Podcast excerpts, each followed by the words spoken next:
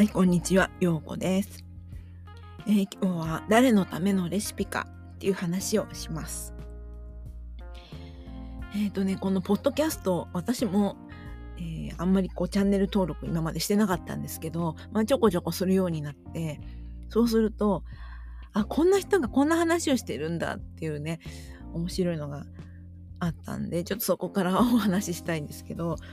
料理家の土井善晴さんってご存知でしょうか。あの方が、クリストモコさんっていう方と一緒にやってるそのポッドキャストがあるんですね。気になる方ぜひ聞いていただきたいんですけど、で、お料理を哲学するっていうようなコンセプトでお話しされてるんですけど、それを聞いてた時にその土井先生がですね、誰のためのレシピかっていうようなことをおっしゃっていて、すごい、それってビジネスのこのターゲットっていう、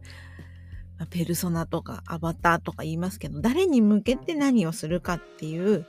そこを、大枠を言えばそこですよね。そういうことに、レシピもそうなのかって思ったんですね。その話っていうのが、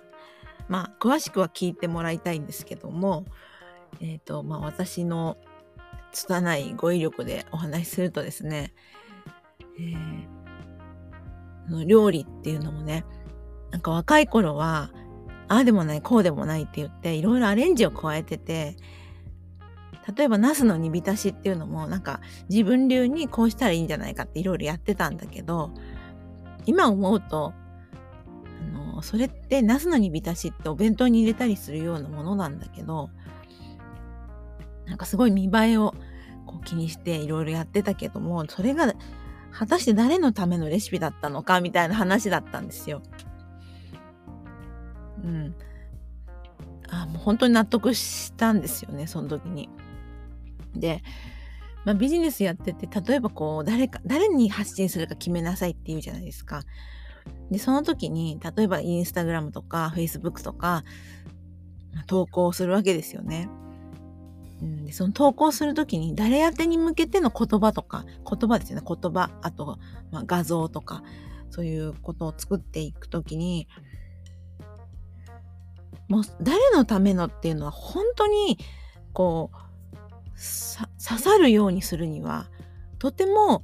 狭いところを狙う方がその人に刺さるっていうのがよく言われるわけですけど、ついつい広げたくなってしまうっていうのはないですか。私も本当よくあるんですけど、分かりやすいところで言うと、アーティストのためのとか言うけれど、アーティストって何なのと、絵を描く人なのか、音楽家なのか、ハンドメイドなのか、なんなら自称アーティストといえば何でもアーティストじゃないですか。私の頭の中にあるのは美術家なんですね。実家の、家族だったりとかそういうところで見て、作ったけど販売どうしようみたいなところで困ってる人っていうのが、頭の中にはありながら、自分は音楽をやってきたからそこに音楽も入ってしまっていて、それを総称でアーティストと今呼んでますけど、ただもっとはっきりと絵描きさんのためのなんとかとかね、そういう風にした方が刺さるんだろうなということで、土井先生はその家庭料理をやってるにもかかわらず、ちょっと料亭っぽい感じのね要素を取り入れていたということで、その時は思ってなかったけど今となってはそう思うっていうようなお話だったんですね。そうだから、誰かに何か伝えるときに自分としてはそんな狭い範囲に限定するのが惜しいとか、もったいないとか、もっといろんな人に語れるのになっていうのがあるんですけど、そこをやっぱり広げると言葉の力が弱くなる。そしてその言葉の力が弱くなるがゆえに刺さらないということですよね。私に言われてるっていうSNS 見てても、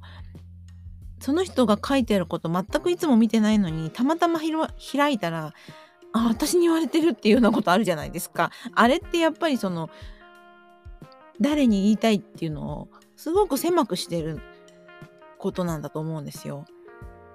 皆さんみたいなこと言ってると、私も言いがちですけど、そうやってやりがちだとやっぱりこう広げすぎちゃってこぼれてしまうし、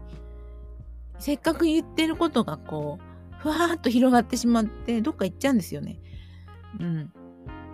っていうことは、その対象の方の悩みとか困ってることとかっていうのをね、本当に拾い上げて、そこにこうギュッと特化するっていうのがすごく大事。だからまず一つは決める勇気ですよね。誰のためにっていう。うん、すごくこう自分いろんな歴史があるじゃないですか。だから人生の中で何に特化するかってなかなか決められないんだと思うんです。で、ビジネス系のその相談動画とかいろいろ私も見るんですけど、いろんな商品がありすぎてみたいな人って結構いて、ハンドメイドもやってるし、心の方の講座もやってるしとか、でも言われてるのはやっぱり最初に1個決めなさいと。そうしないと何の人だか分かんないよっていう、響かないよっていうことをやっぱ皆さんね、先生と言われる人はおっしゃってますし、うん、私自身も受講生としていろんなこうライブ、受講生っていうかいろんなライブを見る側としてね、そういう人の講座とかあとライブとか見ると、あ、私に言われてるって思うのはやっぱりこう狭いものが届いた時なんですよね。そういうことを考えると、まあ、誰のためにっていうのは思った以上に狭くしていいっていうことだと思うんですよ。うん、なんか美術展とかもなんか広いこうなんとか展、例えばこうなんだろうな、いろんな春のなんとか展っていろんな作家さんが集まってこうあまりテーマがないみたいなのって、まあ、一見いっぱいあっていいけれども、うん、なんか自分が見たいのはその中の一部だなと思うと、うん、行かなくてもいいかなとか思っちゃうんですけど、もうその狭いギャラリー全部が、例えばすごいカラフルな、 なんか毛糸のポンポンで作ったなんか作品だったりとか、何か面白い形のものを集めたものだったりとか、あとこの間私が平塚で行ったのは障害の方の福祉施設のとこの工房で作られている作品で、ものすごいこう濃かったんですけど、それがこの全国からその工房が集まっているコラボ展みたいなやつだったんですね。そうするともう行くとその空間がもう全部それなわけですよ。となるともうそういうのが面白くて好きな人にはたまらないわけですよね。ちょっと行ったつもりが結構私も長いしたんですけど、そんな感じでこう春のなんとか展みたいにしないっていうこと